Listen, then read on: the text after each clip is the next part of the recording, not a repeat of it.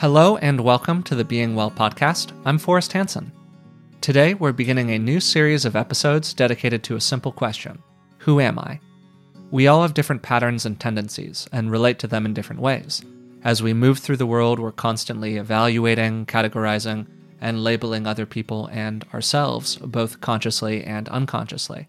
Those labels take a variety of different forms extroverted and introverted, masculine and feminine, progressive and conservative, or even Scorpio and Libra.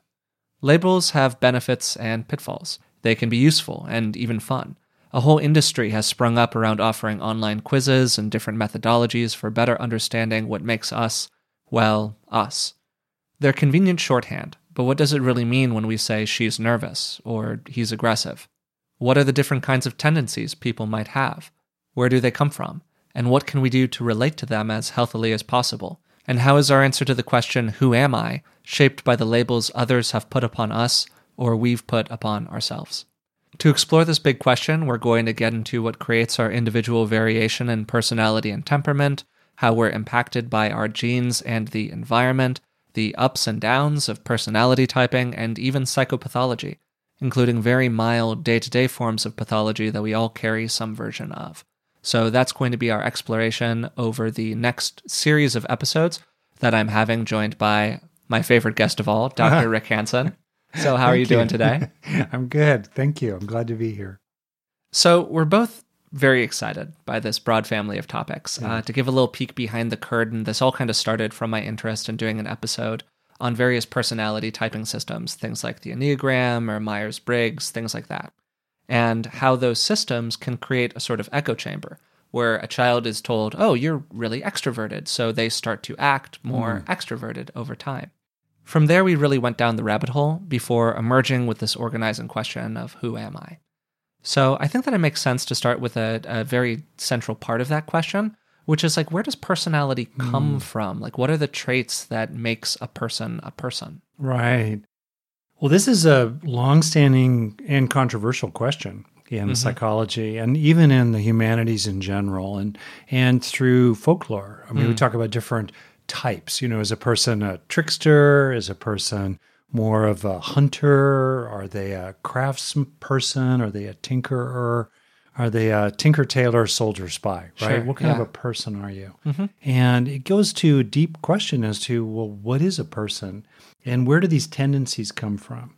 So, for example, one of the major ways that in the last hundred years or so of uh, psychology, a major way that's been used to think about personality is in terms of temperament mm. and the ways in which people differ in the degree to which, let's say, they are sensitive to stimuli, mm, mm-hmm. reactive to, including to physical stimuli like pleasure or pain. And another uh, aspect of temperament is the degree to which people are uh, intense in their emotions or mild and subdued. So these are these temperamental variations, mm-hmm. and you can see them pretty reliably in newborn infants to mm, some mm-hmm. extent, and research has been done on that.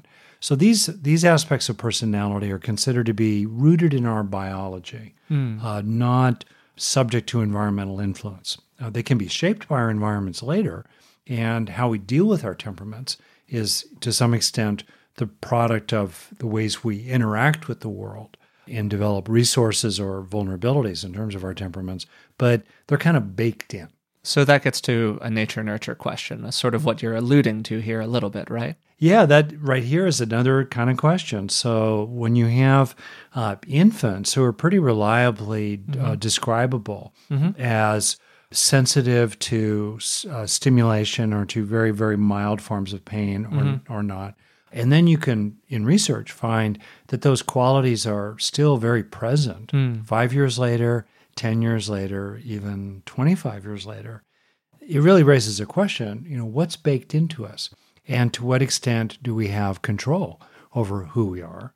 To what extent do we need to accept and come to peace with who we are? Mm. And um, to what extent is, is there opportunity, either in terms of social policy having to do with environments or opportunity in terms of psychological development, such that people can grow with and grow out of even that which might be problematic in their temperament? These are big questions, and I'm really looking forward to exploring them with you in this series of podcasts we're going to be doing about this stuff. Yeah, no, it's fantastic.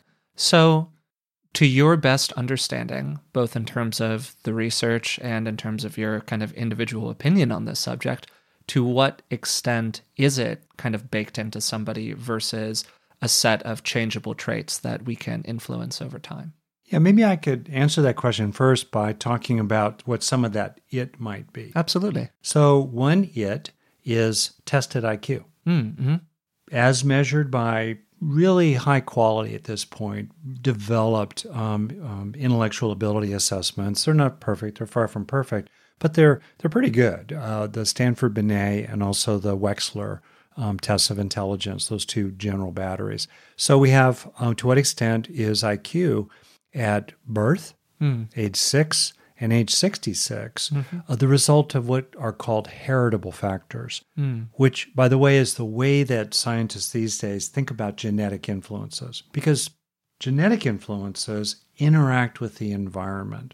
In a sense, much of what shapes us is at some level genetic, but it's genetic interacting with environment. So the question then becomes what's purely heritable in effect, independent of any kind of environment? So, what you're saying to kind of read into your statement there in, in, in kind of a, a, common English sort of way Yeah. is that even the elements of this that are quote unquote genetic Yeah. are themselves influenced by environment to an extent. to some extent. And Yeah. the reason that I'm being Spock like here, Yeah, very precise, Mhm. is because if think about it, and this again will be one of our topics, I'm sure, which is one reason why I'm so excited about this, is the misuses, uh, including in the formation of prejudice and hmm. forms of discrimination, the mm-hmm. misuses of understandings of what is actually genetic. Mm-hmm. If you think about it, characteristics that were that have been ascribed to groups of people throughout history as baked in, innate, distinct from let's say acquired, um, have been used as the basis for saying, well, they really shouldn't be allowed to vote. Sure, Because yeah. why why burden their limited intellectual capabilities with having to understand politics? Or oh well, I guess they're genetically inferior, so let's send them off to various camps. I mean, it can get really horrific. So it's very important, I think, to be very careful about uh, this whole territory as psychologists have become increasingly sophisticated in, in the ways that they do they do research. That's why thinking of this in terms of not so much genetic but heritable Right. is the way that things have moved. What is purely heritable, which is to say mechanically passed down through uh, the formation essentially of a gamete at conception that has acquired chunks of DNA basically from two parents, male and mm-hmm. female. And even there, it gets really tricky because more and more research is showing what is transferred mm. uh, at conception is actually a package. It's a package both of the genes that are wound up together, you know, little strips of atoms inside twisted up molecules of mm-hmm. DNA. But what's also passed down when we're conceived is what could be called an epigenome, not mm. just the genome. Okay. And this epigenome involves a variety of regulatory processes that sit on top or around, in some sense, those core molecules of DNA. And increasing research is starting to show that the experiences that parents have can affect that epigenome wow. that okay. is wrapped around the genes that the child inherits. So, on some level, the nurture of the parents is influencing the nature of the child. Beautifully said. Okay. Or I believe this is a proverb from the Old Testament of the Bible. Uh, it's, I believe, expressed this way The fathers have eaten sour grapes, and the teeth of their sons are put on edge. Mm-hmm. It's that interesting idea. And it really shows up around uh, research on non human animals, where, for better or for worse, in terms of the ethics, that can be really manipulated. And also hmm. in research on human beings. For example, the acquisition of vulnerability to stress and trauma. Mm-hmm. Okay, so I'm going to ask you to radically oversimplify here for the sake of both myself and our listenership. In all of in all of Yeah. that, which is obviously a big, complicated body of research with a lot of nuance Hey man, I simplified it already. Okay, exactly right. Like you're over there thinking, "Wow, I don't know. This is sounding pretty simple to me relative to the the big body of complexity that Yeah. it actually is." So, all of that being said, as a listener, what I'm kind of translating all of that into Yeah. in my head right now is that wow, it seems pretty nurture y to me. If you had to kind of boil it down to, you know, it's about this much nature and about this much nurture, what would you say? if we were to really boil it down, mm-hmm. as a bit of history, for quite a while it was figured that nature nurture, nature equaling what is heritable, mm-hmm. nurture equaling influences that are both external mm-hmm. and internal, both environmental causes and internal psychological causes, and the interaction of all that. Kind of the old school way of looking at it was sort of 50 50. Sure, yeah. Or even before that, it was sort of considered, you know, more like 60 40 or two thirds, one third nature compared to nurture. Hmm, mm-hmm. But when you really, really, really look at it, modern research shows to ballpark a number for you. Mm-hmm. The bottom, bottom line is that on average, about 30% of the variation mm-hmm. in adults uh, include in terms of IQ, personality, extroversion, introversion, whether someone is conscientious or sloppy, whether someone is empathic or a sociopath. About 30% of the variation in those outcomes is rooted in heritable factors. That means that the other 70% of the variation in adult development, certainly, has to do with non heritable factors. Everything else, which is to say, external and internal influences. Now, two little caveats here. Yeah, sure. The first caveat is that uh, child development, um, particularly in younger childhood, is probably tilted more toward 50 50 because so much of the development of a very young child, especially, you know, zero to 30 days, uh, zero to 300 days, you know, the first 10 years of a child's life, is fairly scripted in terms of a blueprint of construction that's um, genetically grounded, that's, that's based in heritable factors. So maybe it's closer to 50 50, maybe even the way that a infant turns out on average in the first year of that child's life could well be maybe sometimes maybe it's closer to 70 30 the other way but but at the point that you're kind of sort of baked uh, by the time you turn let's say 18 roughly 70% of the outcomes from there on average have to do with factors that in principle are under our influence. To the extent that we influence environments and to the extent that we engage our own psychology. The other caveat is that that phrase i slipped in again and again on average. Because there's there's a there's an error that's routinely made, including by um, academic professionals, in the way we dis- we talk about the implications for individuals from findings about groups.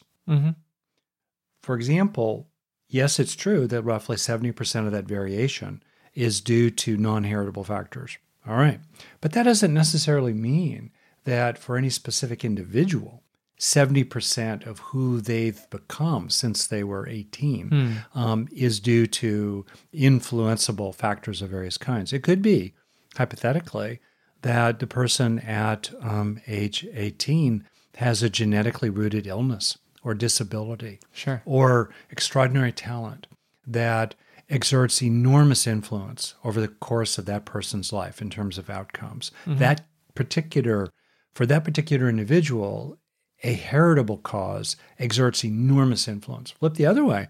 Think about a different individual who, at age 18, has extraordinary good fortune, gets a hmm. scholarship to an mm-hmm. incredible program, meets amazing people, all kinds of doors open. So for that person, it's not even 70 30, it's more like 80 20 or even 90 10.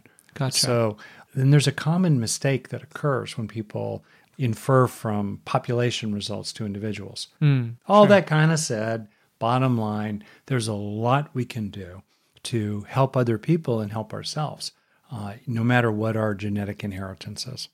So I want to point to something that you seemed to insinuate there that I've heard often in the nature nurture conversation that I've always kind of had a bit of a question mark around. We tend to think of nature as things we can't control Right. and nurture as things we can control.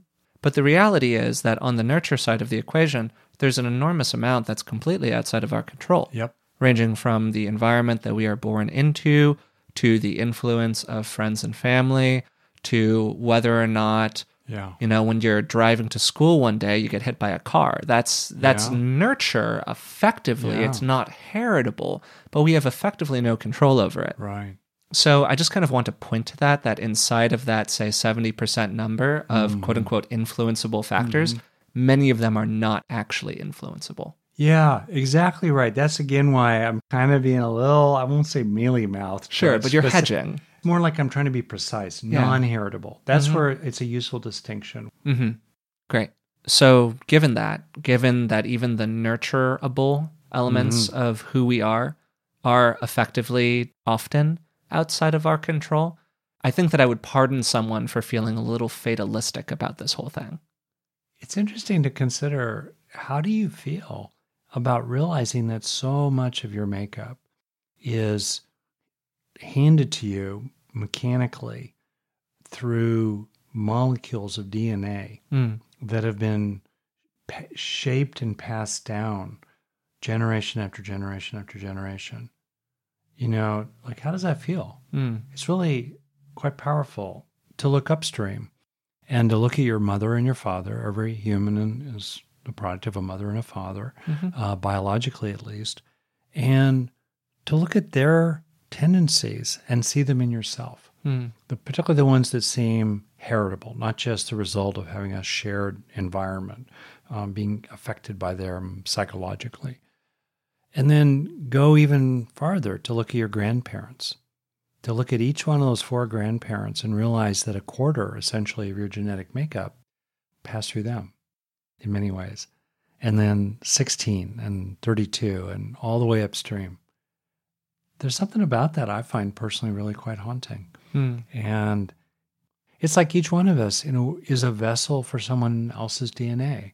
And we're the vessel. And if we conceive children who come to term and live, we're passing on that DNA to the next generation and the one after that.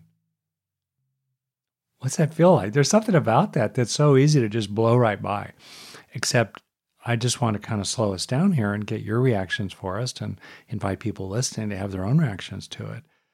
What do you make of all that? Yeah, I mean, I think it's an interesting it's an interesting framing, it's an interesting statement to make on a show that's fundamentally focused on what can we develop inside of ourselves to influence the world around us, to acknowledge that there is this fundamental underpinning of things that are profoundly outside of our control that make us us. And it seems very reasonable to me to acknowledge all of the things that are outside of our control and then to say, okay, those are things that are outside of my control. Now, what can I do with the circle of things that exists inside of my control to make my experience of this world as full and pleasant and joyful as possible? And, you know, it's a really good framing. And also, it's a good framing because it opens you up to an acceptance of your own vulnerabilities, I think. Mm, you know we we call people by various labels some of which i alluded to in the intro to this episode. We call somebody anxious. Mm, or we call them ocd mm, or we say that they have a aggressive temperament. Or we call ourselves those things inside of our own mind often.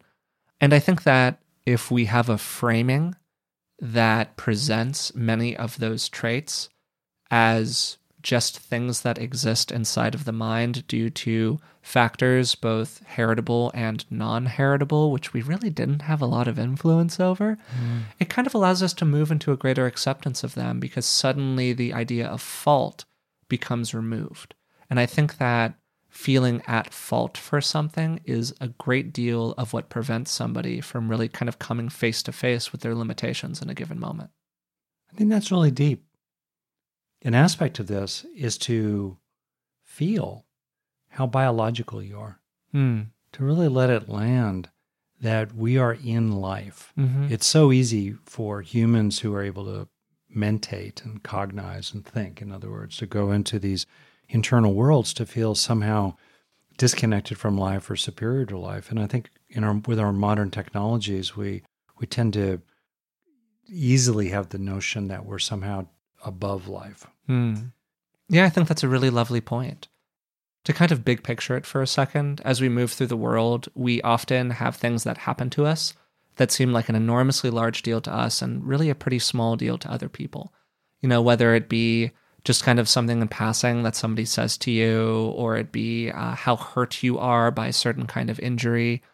But we're kind of constantly asking ourselves or constantly talking to ourselves, wow, why is this such a big deal to me when it doesn't seem like it's a big deal to somebody else? Whether your affliction of choice is a depressive mood, or it's anxiety, which is mine, or it's kind of a aggressive temperament. We have things that ignite us that don't ignite other people. And there is kind of a self pathologizing that we can do around that where we diagnose ourselves in some way as being inappropriate or improper, there being something wrong with us. And I do think that stepping back into this larger picture of the the genetic influences and kind of the universal influences, if you even want to think about it in that way, can really help put some of those things in perspective. Yeah. So, so all that said, Yeah. I'm kind of diving into one of the little subtopics that we're going to get into here, which has some relevance to that last thing I said about different people having sort of the traits that really influence them. Um, for me, as you know, I'm really intrigued by different kinds of personality typing systems. I, I find them sort of fun and interesting. And one of the things that I find interesting about them is how into them people are, whether it be about the month that you were born in for a kind of astrological typing system, or it'd be something like the Enneagram, which types people based off of their big fears. And really, over the last, I think, in particular, like 10 years, I've seen a real explosion of interest in these sort of personality typing systems. And I'm just sort of wondering why do you think we as a culture have such a fascination with personality typing? I wonder if it's because at bottom we're lonely. Hmm. And just what I'm thinking about that, when you're in a hunter gatherer band and you live your life with 50 other people, Hmm. uh, you don't really have to develop complicated systems for sorting people out because you know them really well. Sure. Yeah. Uh, they, you, they, it becomes very personal. So when you're meeting lots and lots of people every day, including online, and also to the extent that you feel kind of lonely or disengaged or you want to understand other people, it's natural to move toward these categorizing kinds of systems. Mhm. Also, generally, the brain is a categorization machine, you could say, because what it does is that it indexes across all these disparate moments of life, in effect, frames of a movie. And then what it does, indexing across all those frames, is it finds what's invariant, unchanging across all frames. Yeah. So if you think about it, uh, dogs, lots and lots of different kinds of dogs, from tiny little Pekingese dogs to giant Great Danes, and yet there's an there's an essential dogness of all those members of the larger set of dogs that's distinct from the members of the large set of cats of different kinds. And it's it's very efficient cognitively, neurologically even. We tend to form groups and categories and do what philosophers call essentialize. We turn things into essences or we thingify them, as my friend Daniel Ellenberg puts it. So there's a tendency to reduce people to types and categorize them. It's really efficient. The issue, of course, and I think this is what you're really getting at so much that's great, is when does that categorizing process uh, use us, distinct from us using it? Yeah, for sure. I mean, I think that there's a fundamental question for me in all of these personality typing systems. And I would like to give as a caveat that I am just as responsible here as anybody else. I like these systems a lot. I think they're fun. I think they're interesting. They help me learn about other people. I'm not like fundamentally opposed to them. But I do wonder if you're told by somebody to use Myers Briggs as like a common system because most people are familiar with it who are probably Yeah. listening to this podcast. Uh, if you aren't, look it up, give it a shot. Um, I always found it very interesting. So for me, I'm typed by the test as an ENTP. So I'm extroverted, I'm kind of big picture, I'm a thinker, and I'm not really the most detail oriented human on the face of the planet. So that's my basic type. I do sort of wonder the extent to which, when somebody is told you're an ENTP, that they become more of an ENTP for the simple telling that that's what they are. So I'm I'm sort of wondering what your take psychologically is on our tendency to kind of become what we told what we're told by people that we are.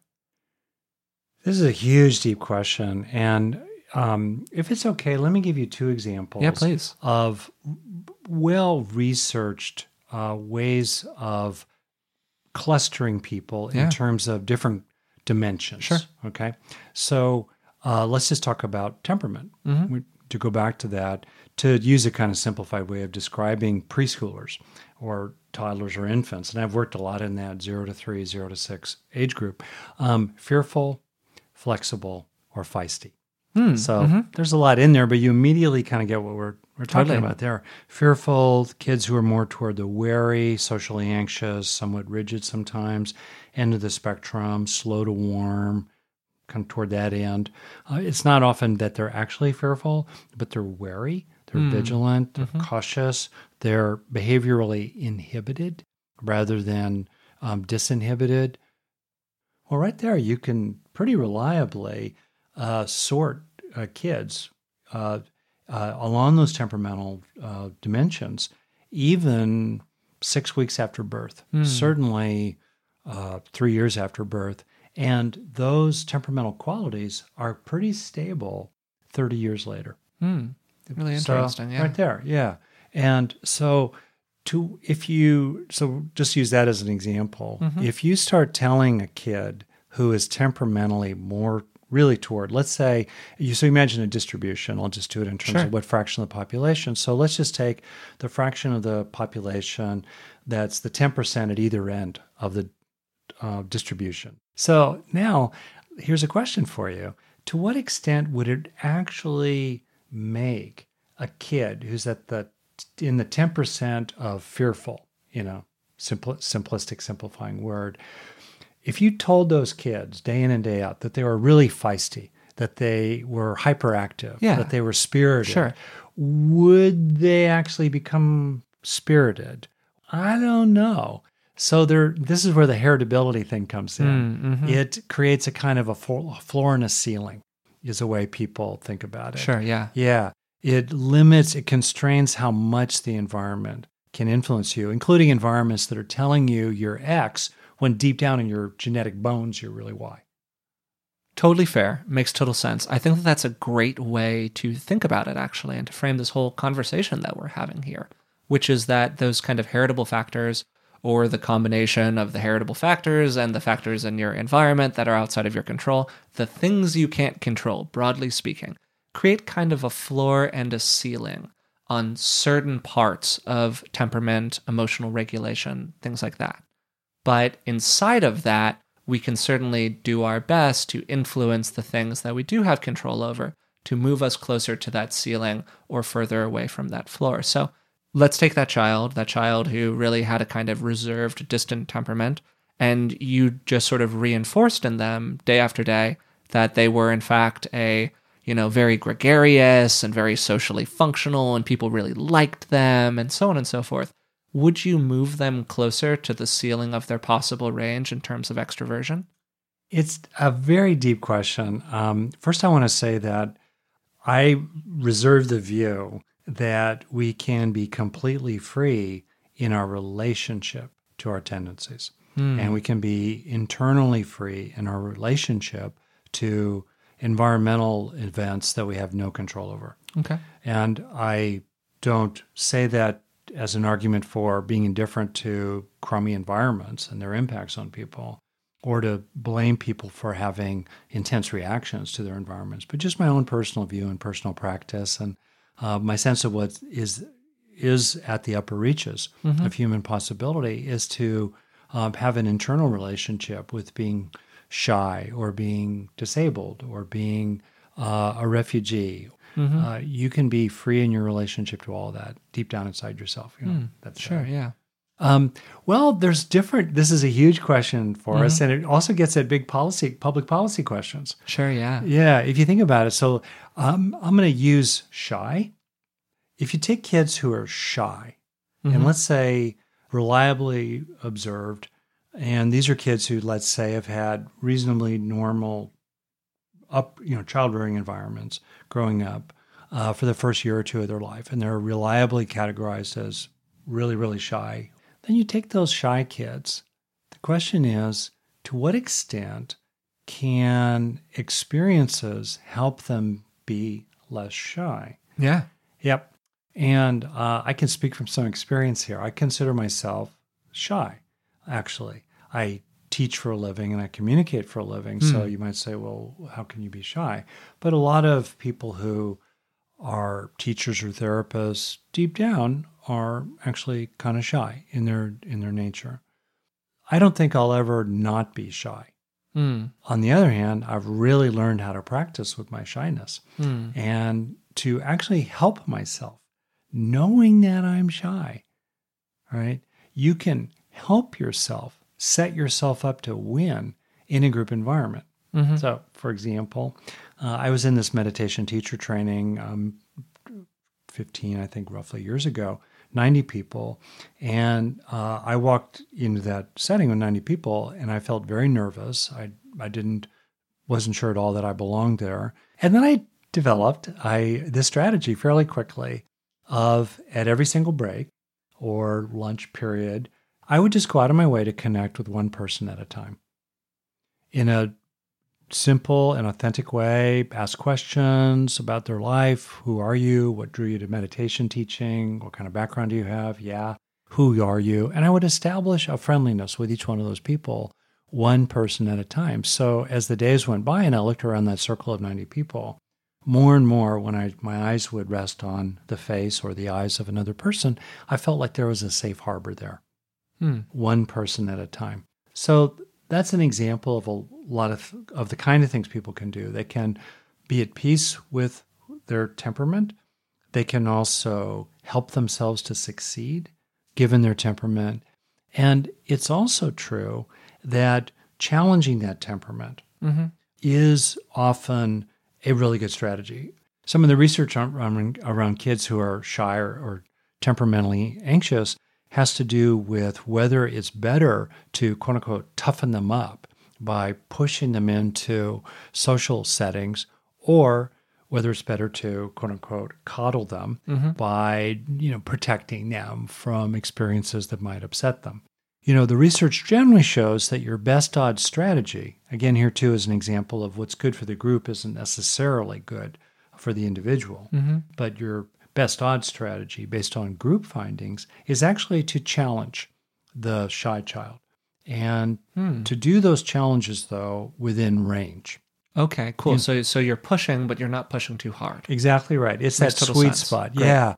And rather than just uh, let them hide in their bedroom uh, playing video games all Sure, day yeah. long, actually, no, make them go to the birthday party they got invited to and make them write a thank you note. Mm-hmm. Make them uh, stand up in class when it's their turn to share. Yeah, so you're expanding the bubble of comfort over Mm-hmm. Yeah. time, kind of one little notch at a time, pushing Mm-hmm. out on that kind of invisible cage. Yeah, yeah. Same with intelligence. Uh, if you take the roughly 30 70 contribution of heritable and non heritable factors to outcome of intellectual ability, mes- measured, let's say, to kind of operationalize it narrowly th- through an IQ test. There are many, many intellectual capabilities um, that are not measured by standard IQ tests that are really Yeah, important to take absolutely. into account. Yeah, it is just a detail. Um, only about half the variation in SAT scores, which you'd think is a pretty close, careful measure of intellectual ability, only about half the variation in SAT scores, the college admission test, um, is accounted for by variation in tested IQ. That means that half of the causes of your score on the SAT have to do with stuff that is not measured by gold standard IQ test. Mm-hmm. And that's really interesting. Only about 10% of the variation in adult outcomes that people care about, lifetime earnings, career success, prominence in your profession, as well as marital satisfaction, relationship satisfaction, personal well being, longevity, um, health outcomes that are related to psychological factors, only about 10% of the variation in adult outcomes is associated with variation in tested IQ. Mm-hmm. Wow, 90% is due to all the other stuff. So that's really interesting. All that said, good research shows that whatever that kid's fundamental abilities are, ceiling and floor, that environmental influences, as well as what the person is doing inside their own minds, can move them toward the upper end of that range or the bottom end of that range. Great, yeah. Yeah. And there was some early research that said that and pointed out that if you tell kids that they're really smart, their test scores will go up. Yeah. If you tell them they're dumb, their test scores will go down. There's some truth to that, but it's constrained by the ceiling and floor. Mm-hmm. The last thing I'll just say is about stereotype threat, Great. which you're you're pretty knowledgeable about as well, and I'm going to give a nod here to your sister who's Mm-hmm. educated both of us about stereotype threat. It's this basic idea that if you belong to a group of people that has been historically marginalized, discriminated against, and uh, for various in various ways told that you, that the group is inferior. If you're reminded of belonging to that group, on average, your performance in high, especially in high pressure situations, will tend to go down. Mm. That's what's called stereotype threat. Mhm. So if you're, for example, since women and girls are messaged in various ways that they're not good at math science, Mm-hmm. as they're not as good as the boys are about math science. If a girl, let's say, about to take a college admissions test, is manipulated through an experiment into uh, seeing herself as a female or feeling like she belongs to a group of women or females, or maybe even gender specific things like wearing a dress, let's say, distinct from wearing pants, her test scores will tend to go down. So that's an example of the, the way that the environment is categorizing people can worsen their performance. On the other hand, we've all had the experience that if we're with people who believe in us, who see our hidden gifts and can draw those out of us, then we can really shine in regard to those gifts. Uh, I know for myself that I was bright and academically capable, and I thought of myself as sort of bad with people and uh, in my nature, even. And I was just kind of smart and not very good with people and sort of cold and distant. And actually, as I discovered from college onward, and I have, I have actually a very warm heart. And the recognition of that was really aided by people who saw that in me Mm. and uh, disconfirmed uh, my view of myself as fairly Spock like and were able to say, hey, inside you is an inner McCoy. I know I'm going really dorky with my Star Trek references here. Yeah, I actually think that's a great way of thinking about it. And to unpack that a little bit, it sounds like kind of the takeaway from that and and really the bow to put on this episode as a whole right now is the idea that absolutely there are major environmental factors that we don't have control over. There are also major genetic or heritable factors that we don't have a lot of control over. But there are things that we can influence, both in terms of inside of our own body and positively in the lives of other people by supporting them to continue to push out the walls of the circle that they have placed around themselves in terms of their own self definition, or the circle that society has placed around them in terms of the group that it has typed them into. And I think that that's a very hopeful message. And it also happens to be a very on brand message for us because, of course, we just did a whole year of episodes dedicated to doing exactly that. Right. And that certainly won't change moving forward. yeah, you're really getting at why do you, you feel like you? Mm-hmm. In other words, moment to moment to moment, the you you are, which is changing, is the result of various causes. What are those causes? And what are the ones that are relatively stable inside us? And I think many of us have the feeling that it's kind of like the mind is like a village or a noisy committee with different voices, different subpersonalities mhm. talking, tugging here and there. Freud, as you know, had this classic model the id, ego, and superego. This id being these primal upsurge, the superego being the residues of civilization, trying to top down, say, no, no, no, don't do that.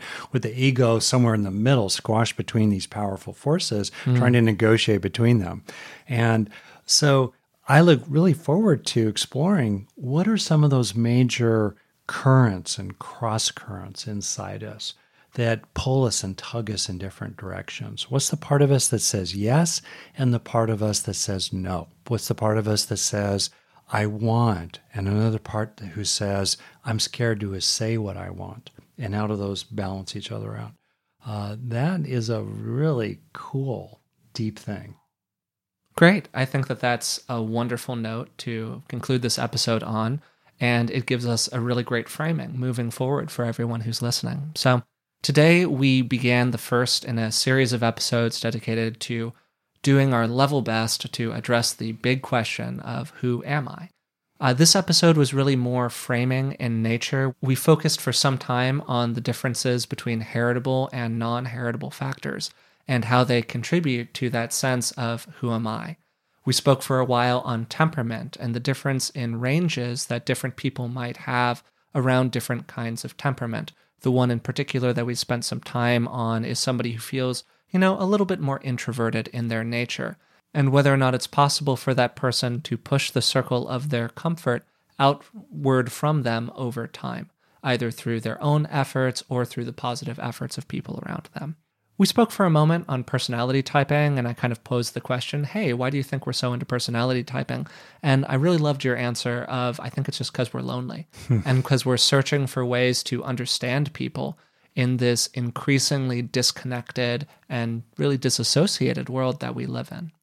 Finally, I, I posed a, a, little bit of a devil's advocate question towards you of, hey, if you have somebody who maybe by their nature is more introverted, but you constantly positively reinforce them around being an extroverted person, will that actually change them in a big way over time? And your answer was kind of. It'll push them towards the upper end of their range of extroverted outcomes.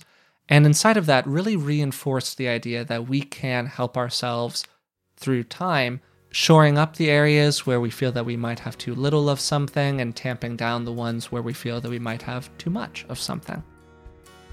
So, until next time, thanks for listening.